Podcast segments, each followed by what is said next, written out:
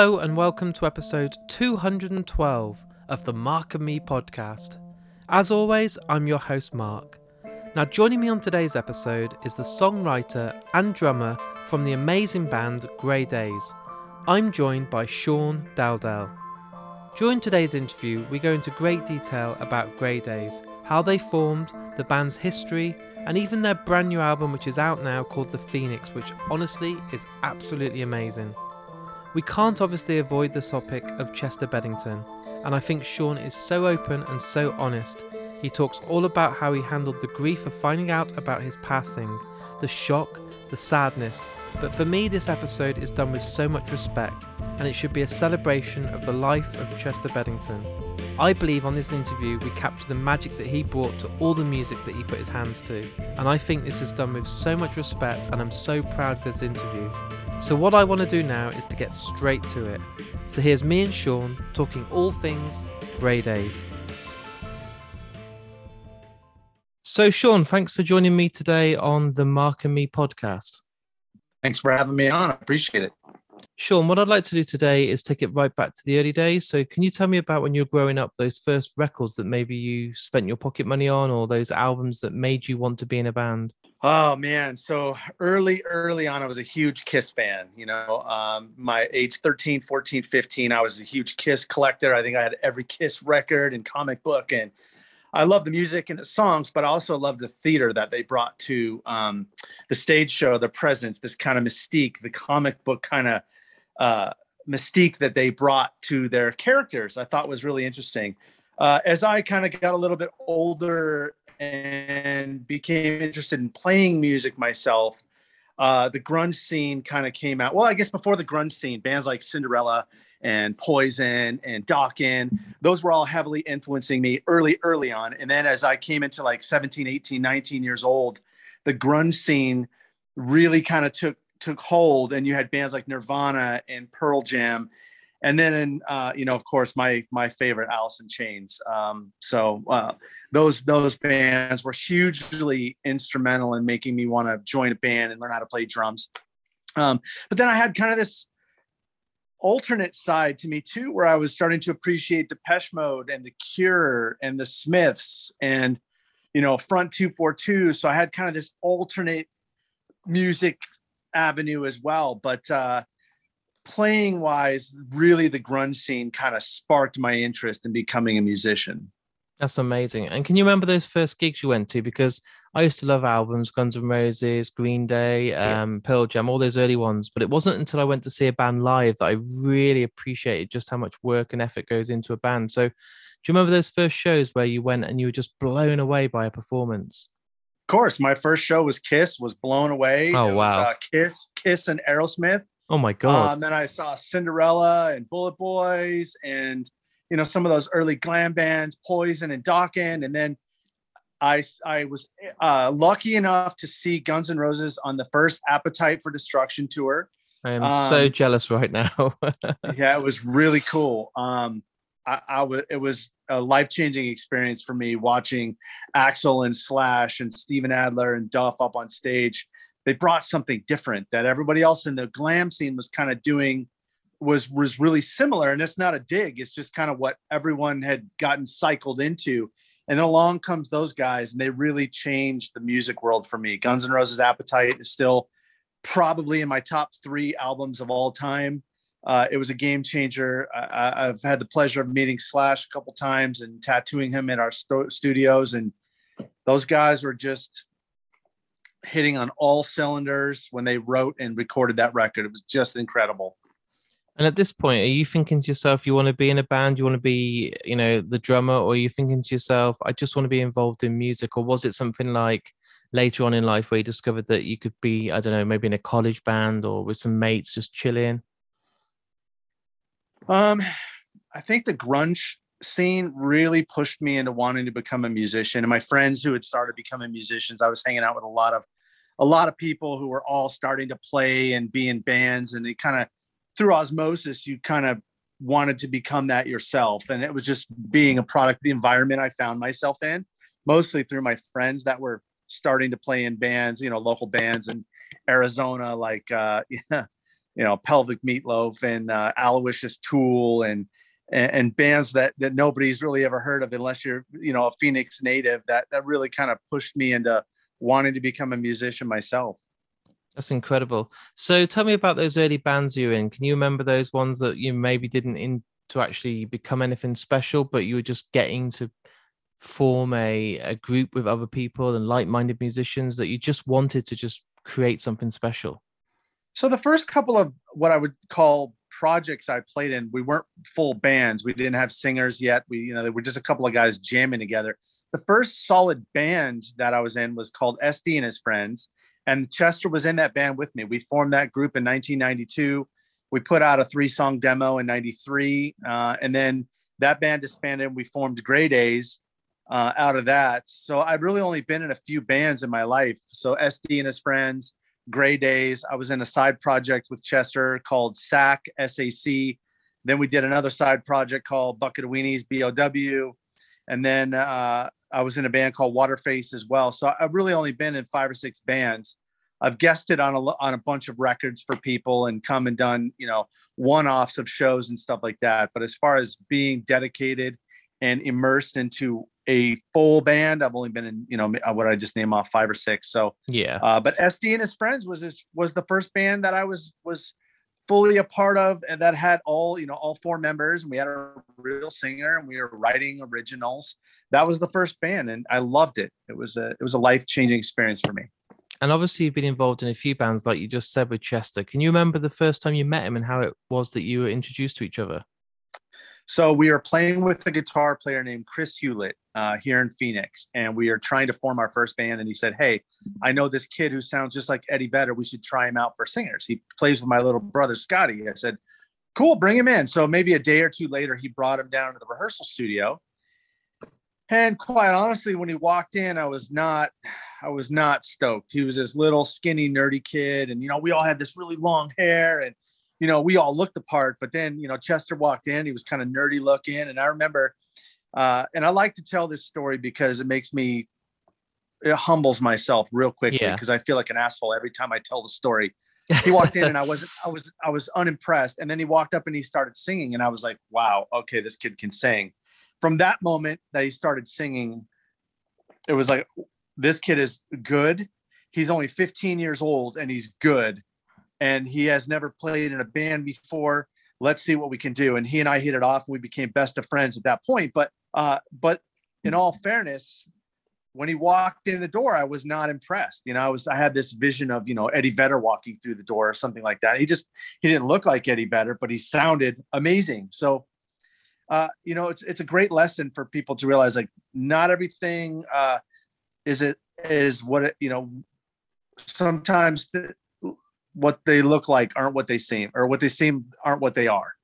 Yeah, and then obviously you said you hit it off straight away. So the actual the personality mixed and you know being with like-minded musicians and in a band sometimes it's quite hard isn't it because you need to gel you need to make sure that there's chemistry there but you said that you pretty much had it straight away when you you and chester met yeah we had he and i had chemistry for forever um some of you know sometimes you got guys in bands that have different motivations. They want to play music because they want to get laid or the, because they want to be famous or because they want to make money. And sometimes you have musicians that just want to write great songs and play with their friends. And that was the kind of musician chester was. He just wanted to write great songs.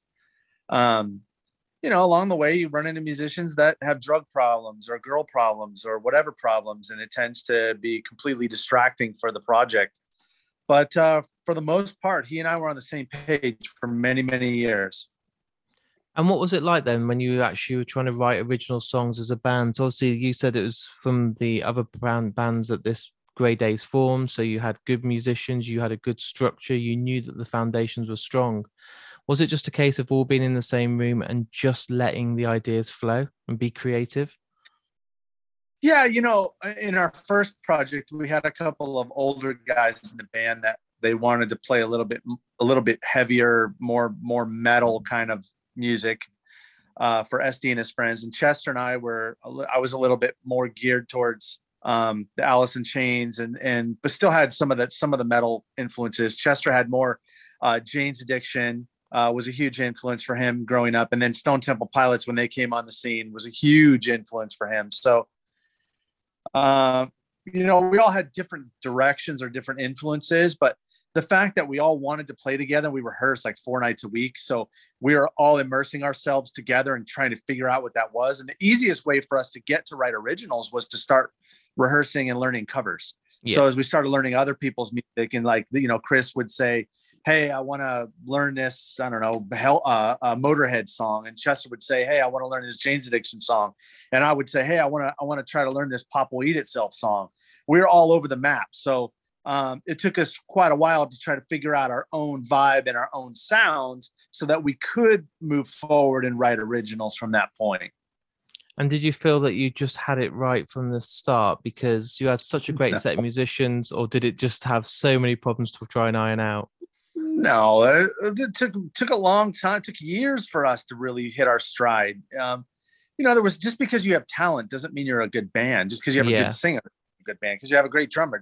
You have to have so many things go right. And by the way, you have to have people that are willing to set their egos aside and and write for the greater good of the song. And that took a long time to learn. So no, we weren't writing great material from the get-go. It took many, many years. And and you know, it, it, it's a learning curve the whole way through. And, and you only find out through failure, you know, yeah. and, and I've wrote a couple of books about this where where like sometimes if you're not failing you're not you're not pushing yourself hard enough you're really not going to learn anything from all your successes you're going to learn from your failures so as a musician it's the same way you write a bad part of a song you go back you listen to it you realize that that part of the song doesn't work and you have to you have to restructure the song because you realize that part's not working. That's that's a point of failure. It's not a bad thing. Failure is part of the process. So the sooner you realize that and the sooner you realize not everything you do is great is, is an important thing to know as a musician.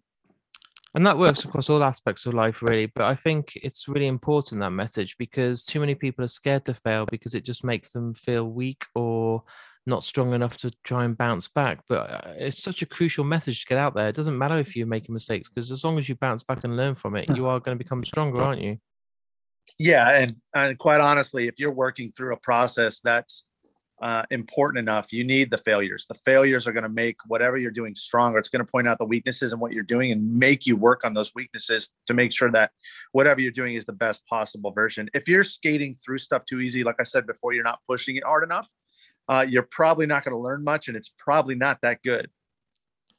That's really good advice and something I think that a lot of listeners now will take a moment to think about because I think sometimes life's too busy to even acknowledge that you might be making mistakes or that you're scared to to fuck up, but you've got to, haven't you?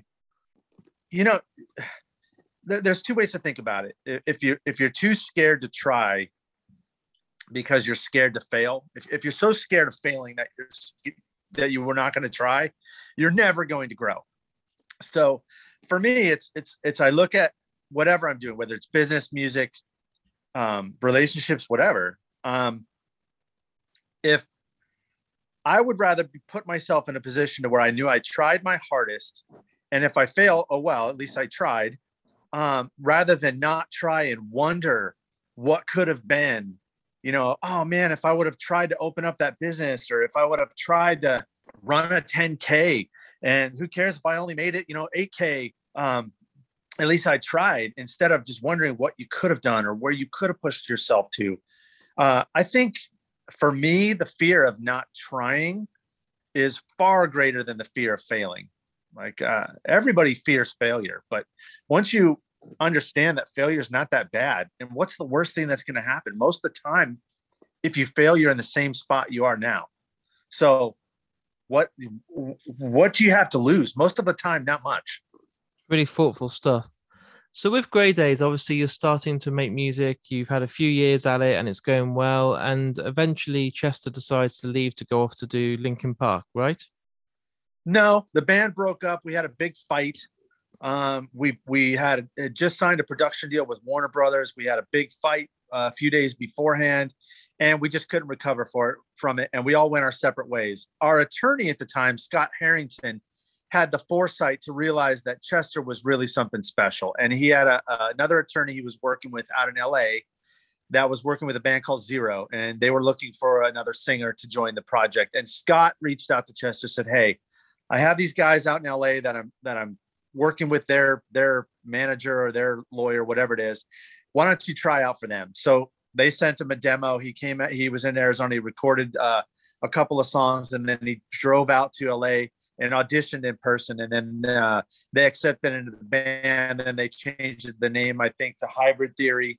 And then uh, it became Linkin Park. It wasn't like he just decided to leave the band. We all had a big fight. It was a big breakup, and we just couldn't recover from it. But uh, you know, it's just one of those things that that happened along the way. And you know, very proud of where he went with that band and everything he did with those guys.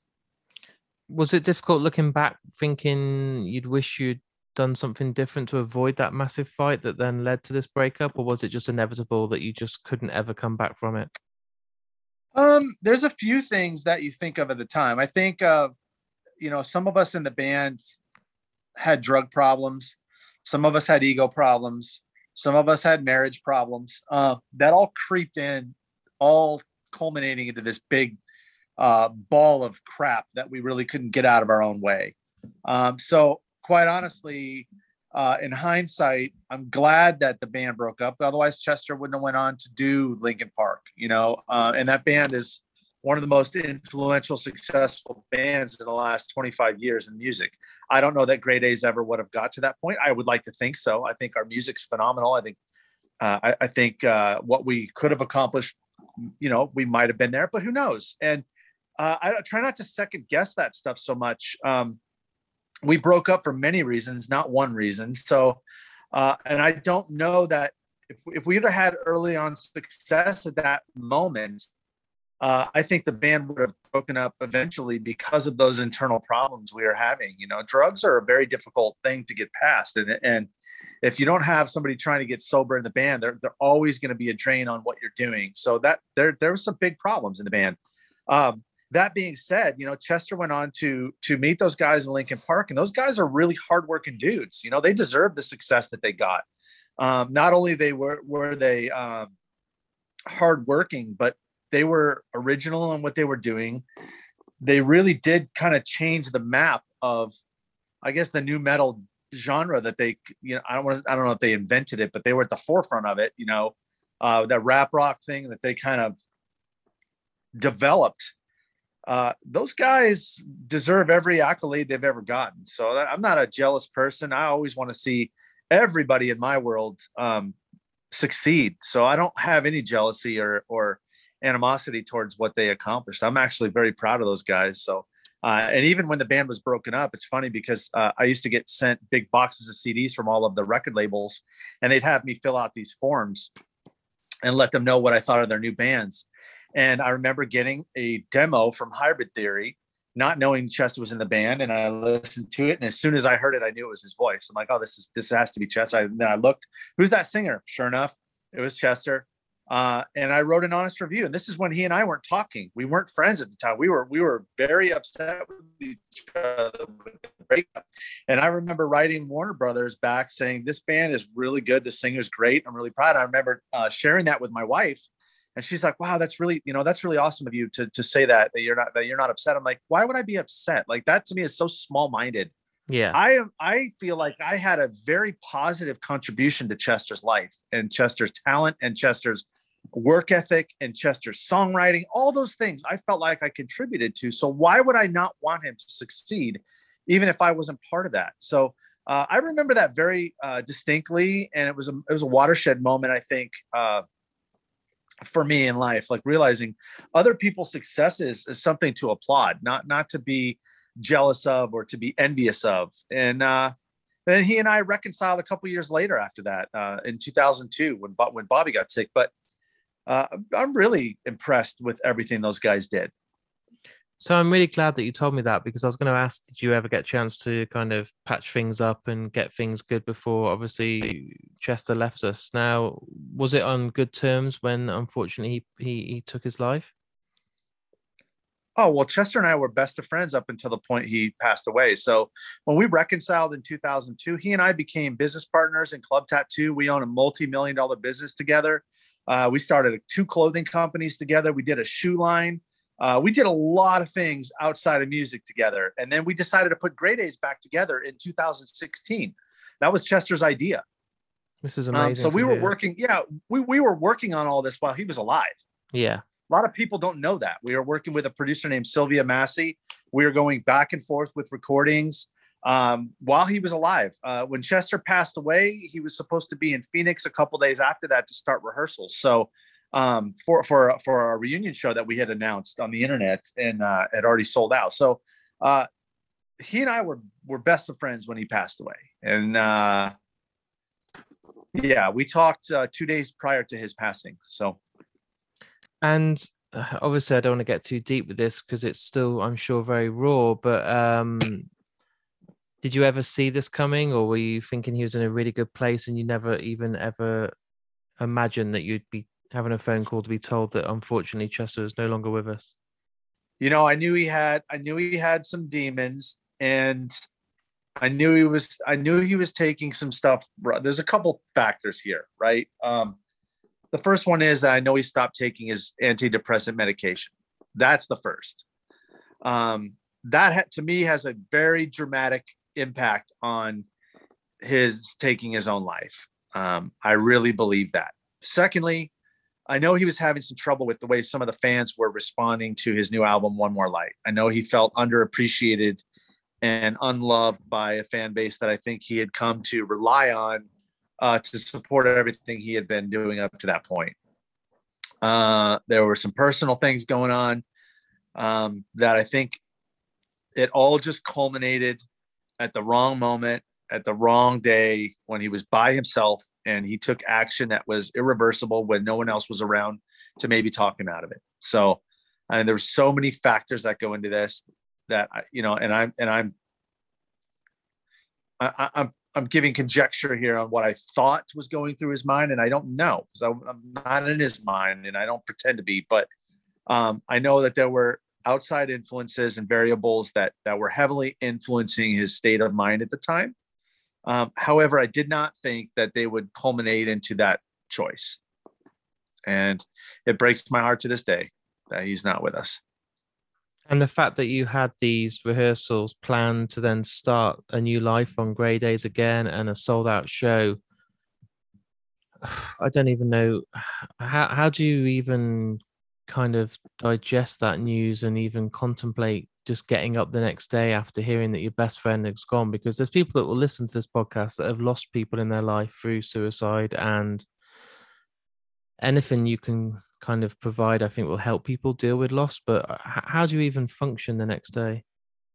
So my main concern from the day the day that i was told i got i caught literally was it was maybe one o'clock in the afternoon i think it was a thursday um that Thora, my wife Thora, called me, told me that Chester had just been reported as to um, uh, taking his own life. I called Talinda. She answered the phone. She said, "It's true. I'm getting on a plane from Sedona here in a few minutes. Will you come out to LA and help me?" And I said, "Absolutely." I was in Las Vegas. I had to drive back to Phoenix, get all my stuff, then drive to LA. Uh, my immediate thoughts went to Talinda and the kids. Um, that was the first uh, five or six days uh, thought processes. How do I help the family uh, recover from this? My set myself didn't come into the picture until about the day after his funeral, um, which was about 10 days later or something like that. Uh, I had to try to find something to be grateful for. And his friendship to me was always a blessing. He was a great guy. He was a great friend. He was a great dad. Uh, as far as band member, that was so far down the list of priorities for me. He he and I hung out so much outside of music that I thought of him as my friend way way before I thought of him as my band member. If that makes any sense, and it of just course. was it was hard to lose my friend and. Uh, but at the same time, I just kept trying to remind myself, man, not everybody gets to have a friend that great. You are find yourself very lucky. You're very lucky to have ever had a friend like this and just trying to find gratitude in a moment of pain um, was really my way way through it. It is to this day. And there never because I've seen people that have lost people close to them, and the initial reaction is anger because they're frustrated. They're no longer with this person in life, or they can no longer have those conversations they wish they had had, or any more memories to be made. But I take it you've never had that stance of anger because you've just been very grateful for the times you did have. You know, the only anger I think I felt was at myself for not recognizing something deeper that was going on. And I think every person who is close to someone who, who takes their own life feels a moment of guilt or several moments of guilt. What could I have done to change the outcome? What could I have done to help them? And I think that uh, the the the the thing that is hardest to actually come to grips with is the answer is really nothing. You really can't do anything for someone that's thinking that way. You can only try to help shape their mindset over time. Um, if they're lucky enough to have survived a suicide attempt um, talking to them continually letting them know how much people care about them letting them know how much they matter those types of things may help build their confidence and their mental stability into not trying it again uh, however if you if you don't see that stuff coming, it's very difficult to avoid a train you don't see coming. So uh, I think it's it's it's something that's important to say out loud. Is, is you have to um, you have to come to grips real fast with the guilt that follows losing somebody close to suicide because chances are there's little or nothing you could have done to stop that and that's a that's a painful reality but it's but it is a reality um and you know the like I said, I never never was angry with Chester um, for taking his own life. I, I, I understood the demons that he was dealing with, and I understand that sometimes it's, it's too much too much of a cross to bear for people. Uh, I, I am disappointed that it happened. I'm disappointed in the choice. I feel um, you know I feel bad for his children, his wife, his mom, his brother, his sister, all that stuff. I I I I feel bad for, but at the same time, I understand that Chester was in a lot of pain, you know, and I like, and the one shining light for me is I know he's on the good side on the other side. You know, I know he's a point of light for for a lot of people on the other side, and that helps uh, me come to terms with it. And with the upcoming release of the new album, um, The Phoenix, this is another way for yourself to just celebrate the life of Chester. Um, how did you know it was the right time to finish this album, knowing that there may be not the right time ever, but for you personally, it must have been about being in the right mindset and being strong enough to revisit this and to to finish this project. Well, the first album, Amends, that we uh, released in 2020, um, that was a much more reflective, sad, somber, melancholy album a lot of emotions, a lot of people crying when they listen to that record because you can hear this the stress and uh, in Chester's voice and the pain in Chester's voice. This album took on a different attitude. Um, this album had much more of a celebratory feeling, not only while we were recording it and writing it, but in Chester's vocal message. And that all happened by mistake, I think. When we were grouping the songs on the last record, I think there was a commonality uh, of sadness and, and reflectiveness in the songs we chose. And I don't know that we did that on purpose, maybe subconsciously. Uh, but the songs that were left for the second record um, kind of came together. We realized how about halfway through writing it, like, wow, these songs seem a lot more upbeat, a lot happier, a lot more powerful. You're getting that angst from Chester that you love without that super heavy pain uh, that was on the first record. And as far as knowing it was the right time, you never know it's the right time. It just felt like the time. So um, you know, we took our time. We wrote the record over a year period and uh, recorded it at a Sunset Sound Recorders in, in Hollywood. And we literally just curated the entire thing um, as best we could. You know, we felt like we had something very special, and we wanted the listeners to to hear it in a way that showcases Chester, um, maybe in a way they haven't heard him before. And how does it feel knowing that you know there's so many fans out there that have been waiting to hear these songs? The ten song collection, you know, it's it's literally just over a week away, and finally these people can hear these songs and find the emotions and reflect in the best ways they can through this music that maybe some people thought they'd never get a chance to hear. Um, you know, it's just cathartic to some some degree. It's like, wow, we we, we got to the finish line. That that feels good. I feel like we did we did right by our friend. I think he would be very proud of the music that uh, it ended up with. Um, the way we wrote it and curated it, I think we were very careful and deliberate in how we had not only approached the songs but how we completed them. Uh, I think the intentions and the original intent was left intact, even though we dramatically changed the sound of the music to make it a little bit more modern and relevant in today's music world. I yeah. believe that uh, Chet be very proud of the finished product. Um,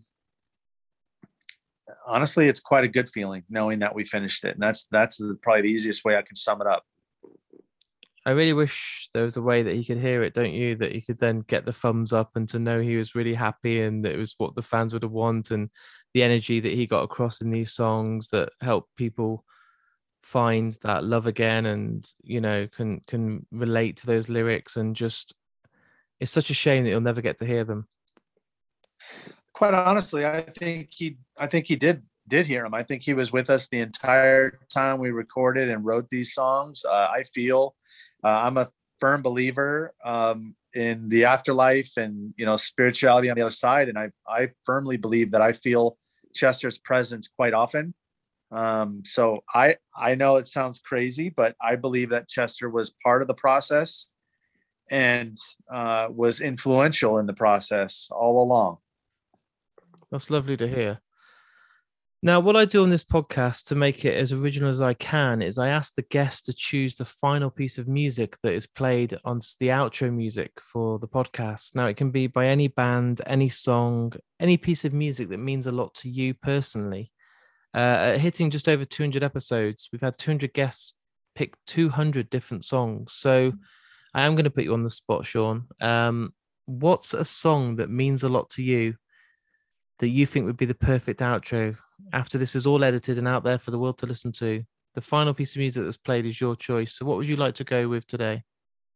I have a great memory of Chester and I sitting in the crowd screaming at the top to "And We Die Young" by in Chains. I think it's fitting. Uh, it's a great memory I have of him. Um, back when he was touring with Dead by Sunrise, I went out on the road with them for a couple of days, and uh, they were they were opening for Alice in Chains. And after each performance, he would come out in the crowd with me, and we would scream every single lyric to every song uh, to Alice in Chains. So, and we die young by Alice in Chains. That's a hell of a song. One of my favorite bands out there, and just the meaning behind it is beautiful. So, thank you so much for that choice. Thanks for having me on today. I really appreciate it yeah, and really good luck with the album. Uh, I, I, really feel there's a lot of fans out there that are going to get a lot from this, and maybe because you're in the band, it must be hard to see from the outside. But I think what you've done and the the the effort and time you've put into this is incredible. So I'm really grateful and wish you all the luck with it. Thanks, Mark. I appreciate it. Have a great day. So there it is. There's my interview with me and the amazing Sean from the awesome band Grey Daze. And as we discussed on today's interview, their brand new album, which is called The Phoenix, is out now. And it truly is a celebration of Chester Bennington. It's a very deep and emotional album, but it's done so well and it really is an incredible album. So go and check it out now. If you've enjoyed today's episode, and I know I say this on each and every episode, please share it. All the links are on markandme.com. This podcast has and always will remain free. But what I do ask in return is you share it. And as I said, it makes a massive difference. So going on Facebook and hitting that button just to share it across your page, or going on Instagram and sharing it across your stories, or just hitting that retweet button on Twitter can go such a long way. And that's why I keep asking everyone to do it. It gets a whole new audience to see the podcast. And who knows, someone might see that little picture today and then check out the interview. And before you know it, they're a huge fan and delve right back in and listen to all 200 episodes that I've done up till now. It really does go a huge way, so please, if you've enjoyed today's episode, share, share, and share. And if you've really enjoyed today's episode, I do have a Patreon page set up. Each and every month, thanks to my amazing friends at Richer Sounds, I have some incredible prizes to give away, and these are to say thank you for supporting me. But not only that, you're going to get 8 episodes guaranteed every month. You get a welcome pack with an incredible badge that is a Mark and Me logo and it's absolutely beautiful, done by the guys at Digital Suicide. It's an exclusive badge that only Patreon people can now get. You get some stickers and you get some exclusive episodes that are just for you guys at home. And I'm going to be doing loads more stuff, some videos, behind the scenes, and so much exclusive stuff just for Patreons. So the link is on markandme.com. You can sign up right away, and it really does go a long way. I'll be back in only a few days' time with a brand new episode. So until then, look after yourself, listen to Grey Daze, take care, and I'll speak to you all very soon.